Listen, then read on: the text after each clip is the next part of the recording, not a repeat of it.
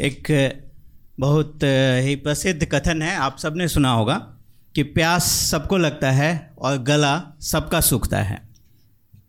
हम सबने अपने जीवन में प्यास का कभी न कभी अनुभव किया होगा और हम सबने कभी न कभी अवश्य कहा होगा कि मैं प्यासा हूँ।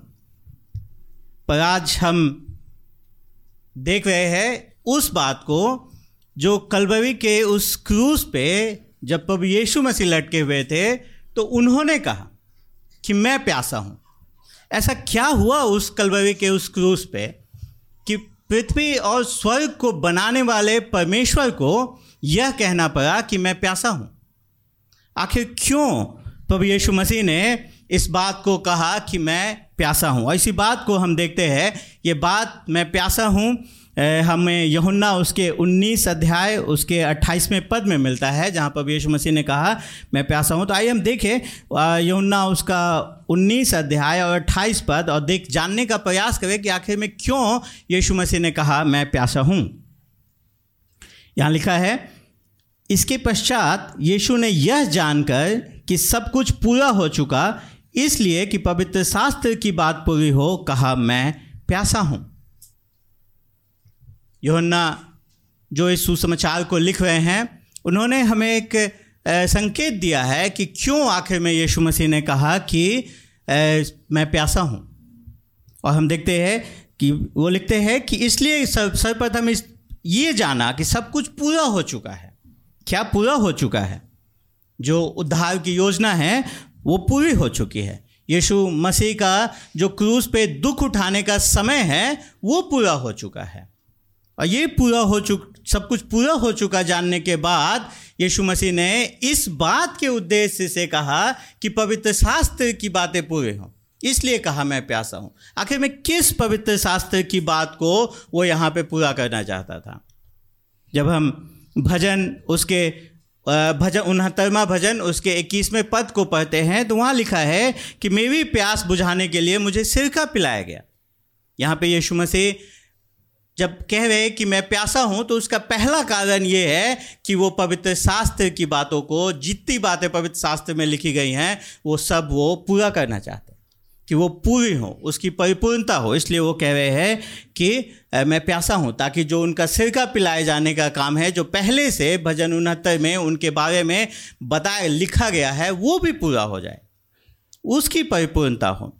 और हम देखते हैं, और यहाँ भजन 22 अभी प्रेम भाई बता रहे थे हमें, भजन 22 में क्रूस की बहुत सारे अनुभवों के बारे में पहले से कहा है। भजन 22 के भी चौदह, पंद्रह पद को जब हम पढ़ते हैं तो हम पाते हैं, वहाँ पे उसके दुख उठाने का विवरण है, उसके प्यास, प्यासे होने का विवरण है। तो स्पष्ट रूप से ये नहीं लिखा है, कहीं भी पवित्र शास्त्र में कि यीशु मसीह कहेगा, मैं प्यासा हूँ लेकिन वो दुख उठाएगा, ये अवश्य पवित्र शास्त्र में बार बार लिखा गया है। तो वो जब कहता है कि मैं प्यासा हूँ तो वो हमारे और आपके समान नहीं कह रहा है, मैं प्यासा हूँ, जिसे पानी की तलाश है, जिसे किसी तरल पेय पदार्थ की तलाश है, ताकि वो गला तर कर सके, उसका गला सूख गया, वो गला को तर कर सके।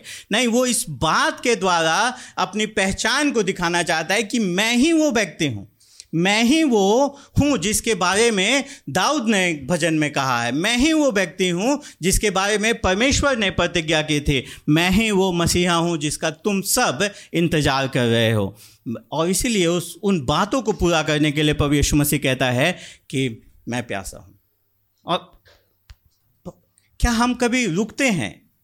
इस बात को सोचने के लिए कि कैसे पवित्र शास्त्र में सैकड़ों वर्ष पूर्व यीशु मसीह किस प्रकार से दुख उठाएगा क्रूस पे उन उन बातों के बारे में सैकड़ों वर्ष पूर्व लिखा गया है।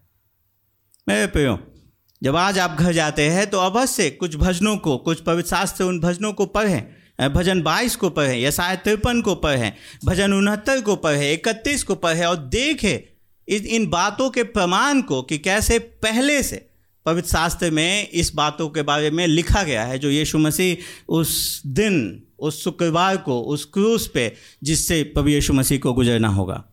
तो इसलिए ये इस बात को बताता है कि यीशु मसीह की मृत्यु कोई दुर्घटना नहीं है। वो अचानक से नहीं हो गई कि उनकी योजना खराब हो गई और उनको मरना पड़ा। नहीं, वो एक वो सब पहले से उस योजना का भाग है। यही परमेश्वर की योजना थी।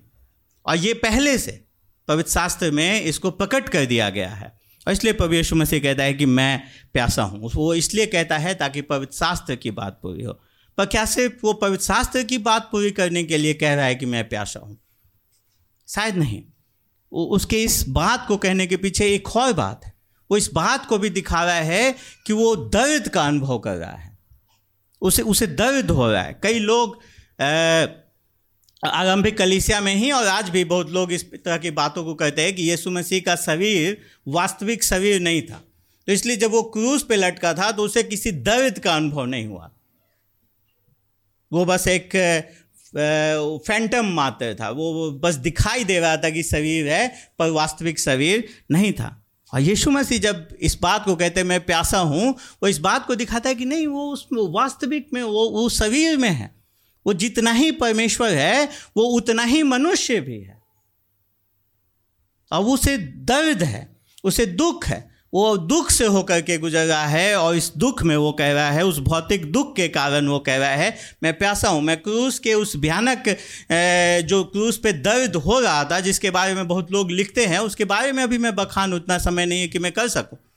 पर क्रूस की जो मृत्यु है, कई लोग कहते हैं कि किसी पागल ने ही उसके द्वारा उसके द्वारा मृत्यु को देने का प्लान बनाया होगा, योजना बनाया होगा।